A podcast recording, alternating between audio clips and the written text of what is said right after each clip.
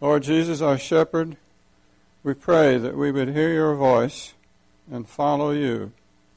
May the words of my mouth and the meditations of our hearts be acceptable unto you, O Lord, our rock and our redeemer. Amen. Amen. I want to talk a little about two things this morning the role of the shepherd in Jesus' ministry as it was prophesied by the prophets before his coming. And also, I want to give you an update on the Easter Bunny scholars. About, about three years ago, I, real, I came to the conclusion that the easiest way to get for a theologian to get published in the media was to give a new interpretation of Jesus right before Easter time. And at that time, I told you about the, the the what was it? The leading theologian from the state of Oregon, who said that we should have the faith of Jesus, not faith in Jesus. I would love to have the faith of Jesus in his Father, but I still have faith in Jesus that he actually accomplished something. And then the next year it was Jesus and his evil twin, the Christ, who claimed that he appeared after Jesus died and claimed to be Jesus and so on. That was probably about the bottom of the barrel. I haven't heard any more of that one. So, so to quit, why bother? Well, I think there's two reasons. One is there is this constant drip, drip, drip that Jesus was not so unique after all, if he really existed. And I think rather than just dismiss all that, it's good to have some idea what it is. So if someone else who perhaps is not so firmly convinced about Jesus' resurrection brings it up, we can do better than just uh, poo poo it. We can actually smile and take it in and say, yes, that's all been checked out. Another reason is, by contrast, a couple of these that I want to tell you about this morning do illuminate aspects of Jesus' public ministry. And between that and the shepherding, I think we will get some insight into what Jesus was doing in his public ministry. So the first one, my candidate this year, was the Gospel of Jesus' wife.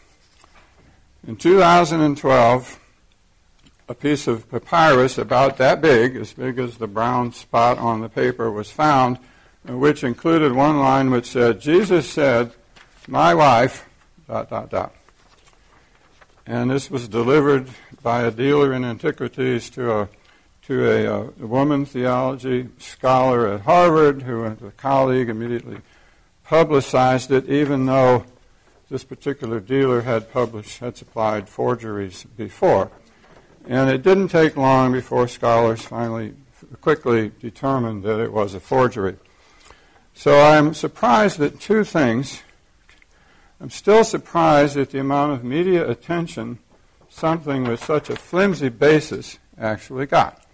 I'm even more surprised by the fact that there are still scholars today who can tell 4th century Coptic dialect from 7th century Coptic dialect and could determine that the papyrus was from the 7th or 8th century, but the forgeries mimicked the 3rd and 4th century. It's just the Bible's texts are the most studied pieces of literature ever. Okay, so that one doesn't take long. Oops. Well, then we have, some years ago, Rabbi Jesus, an intimate biography by an Anglican priest named Bruce Chilton. Rabbi Jesus, the wandering mystic, um, it's got some good background material. This is another common thing. It really loads you up with some good background material on certain things to establish credibility. And then there's something that the scholar doesn't like, he just throws it out and replaces it with what he thinks it must have been. Um, the resurrection was basically an exercise. Jesus taught his followers transcendental meditation, group meditation. They had these wonderful mystical experiences. Well, the only point I want to make here was was Jesus formally a rabbi? So we've heard, yes, there were lots of traveling rabbis at the time, at the time who went around teaching. Some of them even claim to work, do marvelous works. Well, as far as we can tell, that's not true. Rabbis didn't travel around. Rabbis set up school. Students came to the rabbi. The rabbi did not call disciples. So for Jesus to call disciples was unique. It was also a very bold statement on his part that he wasn't just there to pass on tradition, he was doing something different. Now, Jesus called everyone to repent and believe that the kingdom of God was at hand, but he called specific people to walk with him, to literally follow him as he traveled around. Rabbis didn't do that. We do know that Jesus started teaching at the age of 30, which is when a man could become a rabbi, but he also did something very unique. He proclaimed a mission. He proclaimed that the kingdom of God was at hand, starting with him. So we're going to deposit that one also. Now, this last year, a book came out called Zealot: The Life and Times of Jesus of Nazareth by an Iranian American scholar named Reza Aslan, 2013. He is a professor of creative writing at University of California, Riverside, which might be appropriate. So he claims that he first he read the Gospels, became a follower of Jesus, then did further study and found out that the Gospels had the biography kind of wrong, and he had figured out that Jesus really was a zealot. Now, the zealots were resistance fighters for the kingdom of God. They wanted to help drive the Romans out. They were active at Jesus' time. A number of them started little revolts and got crucified for their trouble. After Jesus' time, it got even worse. There were the Sicarii, which is Latin for the assassins. There were zealots who assassinated Roman officials and who assassinated Jews who did business with Romans. Um, Jesus, in his instructions to his followers, set up deliberate contrasts to the zealots, turning the other cheek. No zealot would do that. Render to Caesar what is Caesar's. No. The kingdom is not of this world. So he made it very clear. When he sent his follower, his apostles, ahead of him to go to different towns and proclaim the, king, the coming of the kingdom, he sent them with no staff, which means no weapon, no shoes, which means they weren't going to be running very far very fast, no money, now we know at other times they took money, they took supplies, like if they traveled to Jerusalem for a feast.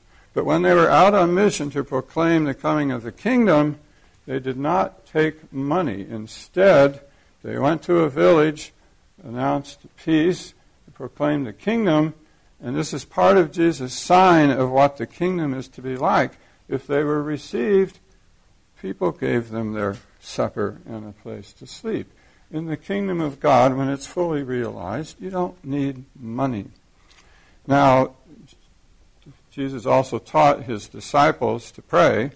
The Lord's Prayer is actually a disciples' prayer, praying for the kingdom to come as they were about to go out for the day to preach it, praying for their daily bread that someone would hear the message and provide them with that bread.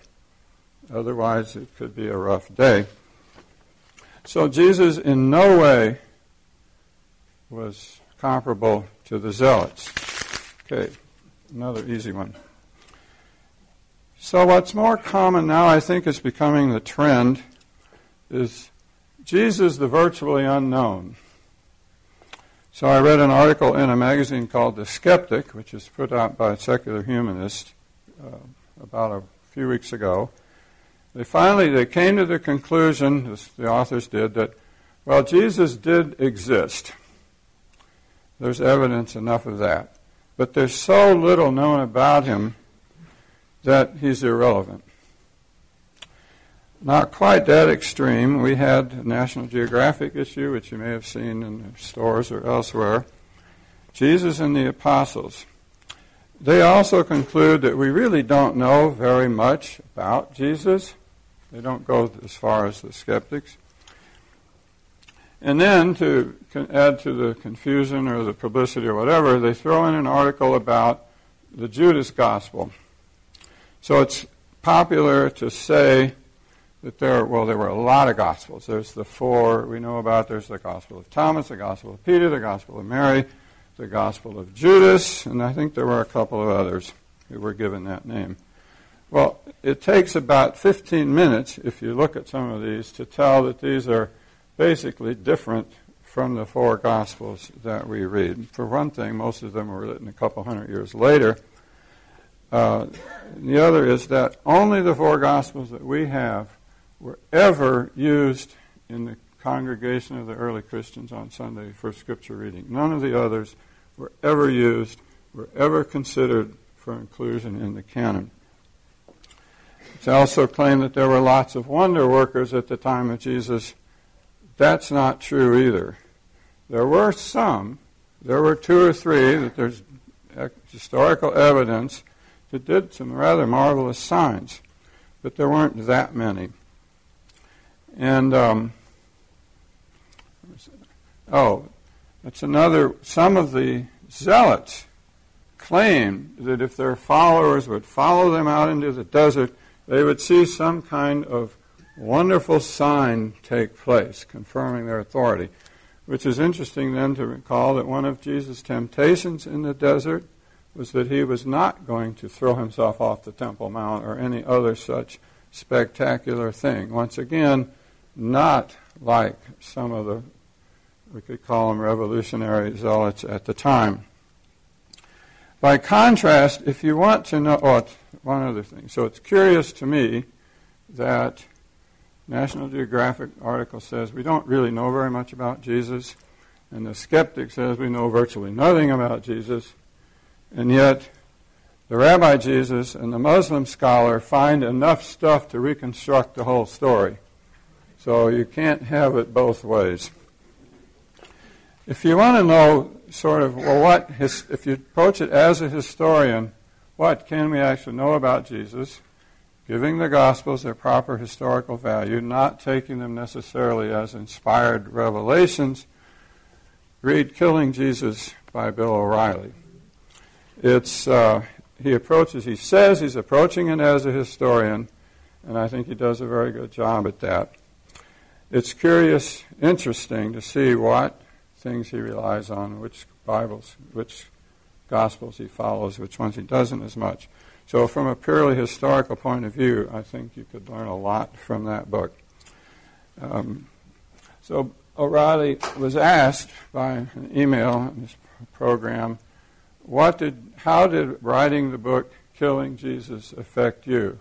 His answer was, I, I know that I put my faith in the right person. So there's the same conclusion for all of these. First of all, the, there was an excellent book review in the Wall Street Journal about the Muslim book by the Muslim author. He says, whenever anybody starts out to write a book about the real Jesus, they always find what they're looking for. If they're looking for a teacher, they find a teacher. If they're looking for a revolutionary, they find a revolutionary. If they're looking for someone who had compassion and was able to inspire people, that's what they find. They always find what they're looking for. In due fairness to the Muslim author Aslan, I would like to mention that he does advocate religious freedom, religious liberty, and chastises countries like Iran who do not grant it. The same conclusion applies, as I said, none of these approaches can explain the rise of Christianity.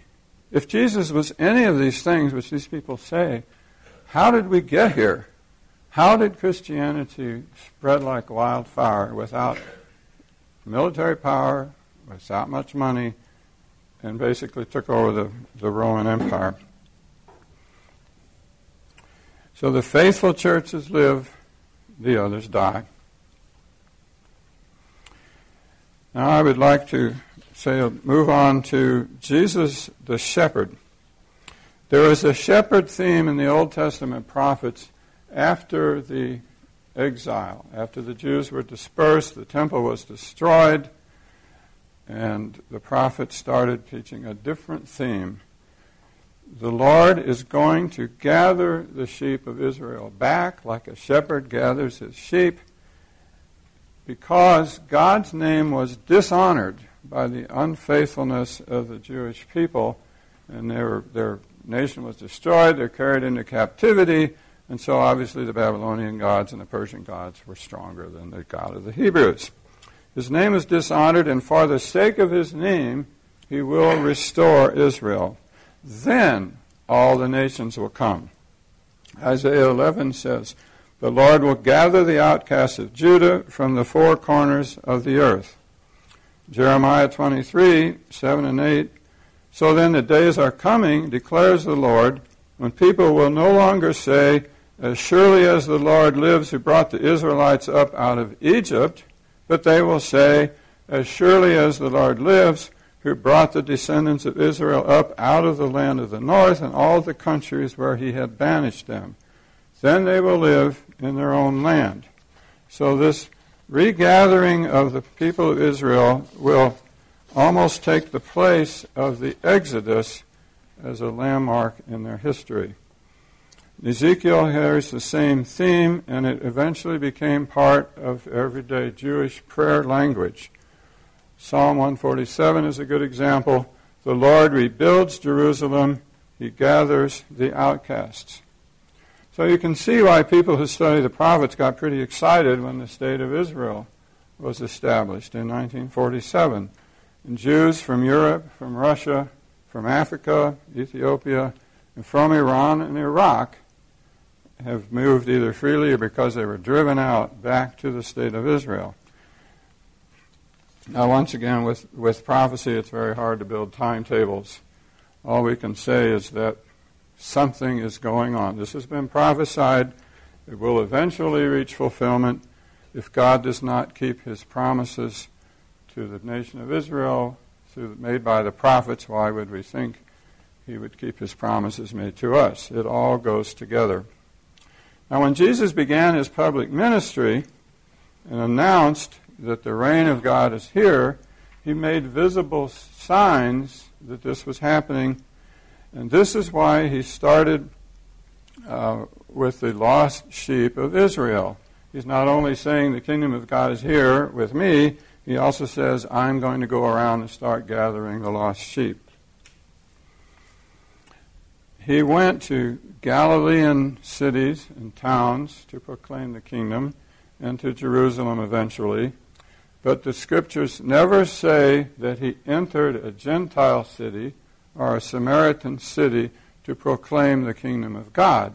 He went, it says, in the vicinity of some of these towns and cities, but never went into them. And when the woman approached him near a city of Tyre to have her daughter healed, he made the statement about the children's bread, and I've only been sent to the lost children of Israel. So before the kingdom of God could become a reality, the lost sheep of Israel had to be gathered called back.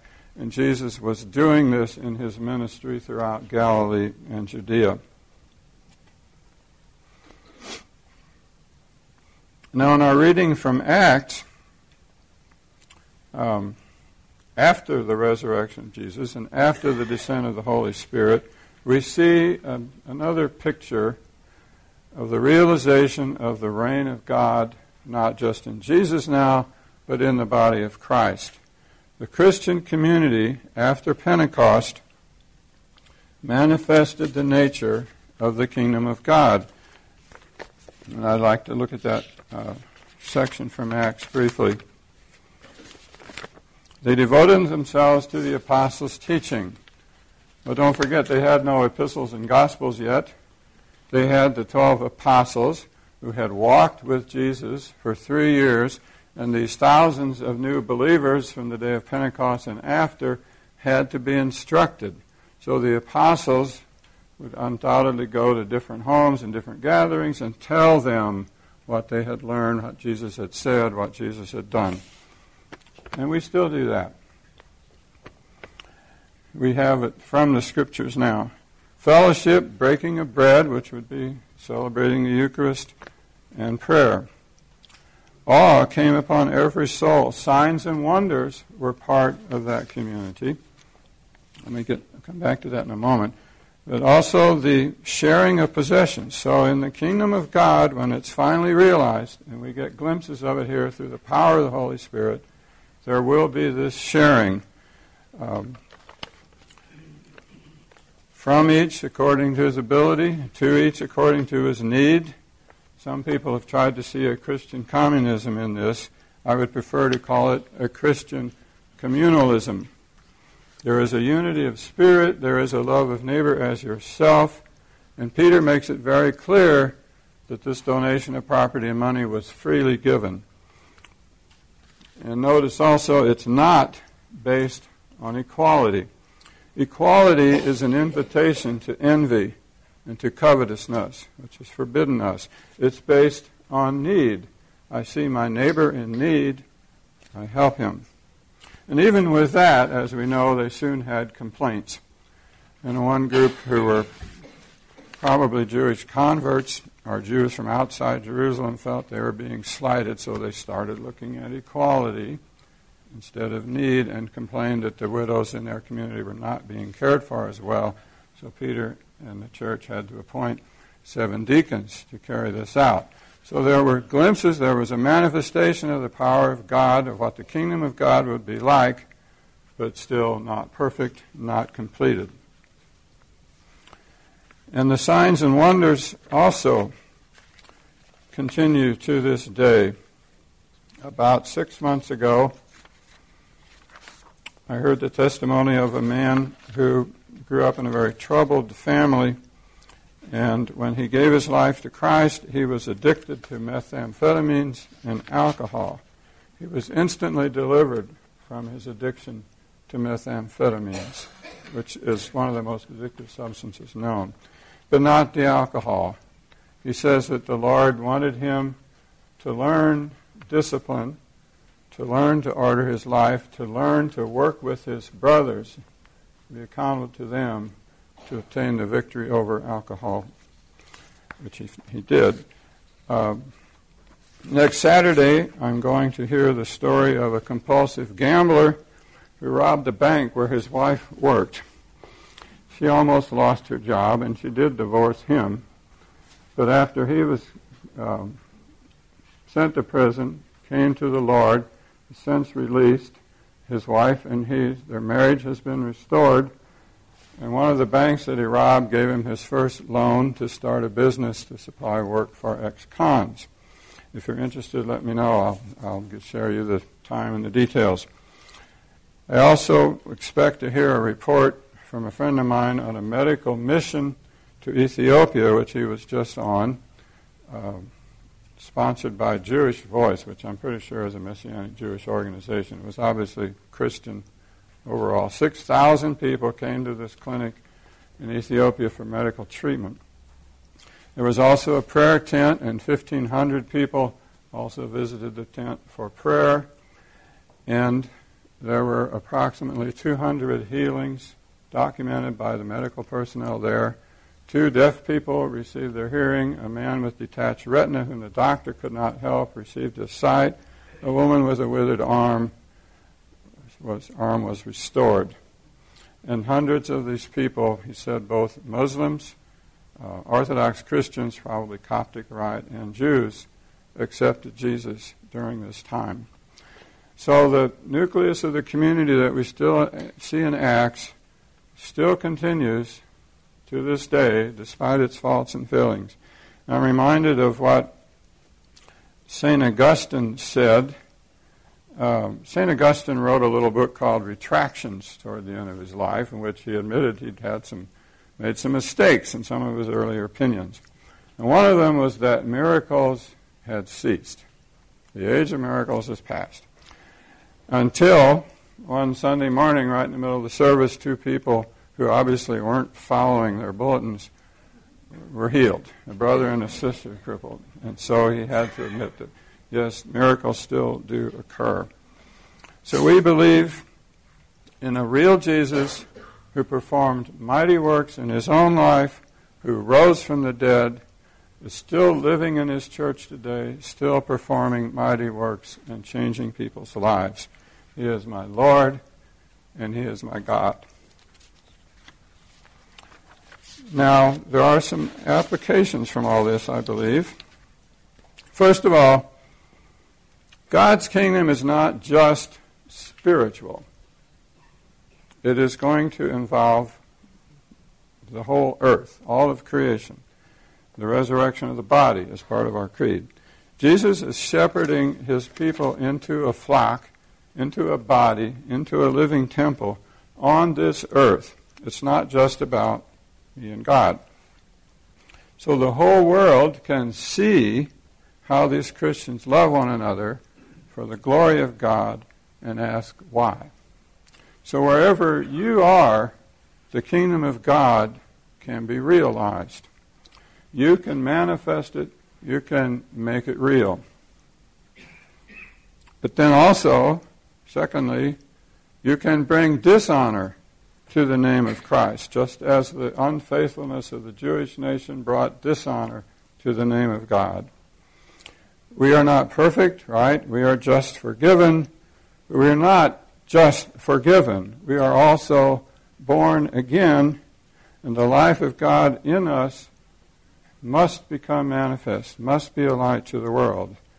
Born again, filled with the Spirit, and if someone can say, Oh, really? I can't tell it, that is going to bring dishonor to the name of Jesus. There's a popular saying if being a follower of Jesus were a crime, is there enough evidence to convict you? Especially when you're speaking as a Christian. If you're speaking with someone who either ridicules or attacks our faith, how you answer is so important to doubters and especially, especially on the internet. There is awful stuff on the internet supposedly from Christians rebutting non believers. And this brings dishonor to the name of Jesus. So we have to be careful how we speak to others, even, even or maybe especially when they disagree with us. We can't fake it. It's got to be a part of us. It has to come from our heart and mind. And how do we get there? I keep coming back to the same things. Fill your mind with the Word of God. Practice what you learn. And pray. And then in the times of perhaps unexpectedly, when you're faced with a situation like that, the Spirit will give you words to say. And finally, be devoted to Jesus' flock. Be devoted to one another. Share your daily bread with believers and non believers alike. Make the reign of God visible in our lives, in our religious church community, and also in our larger community.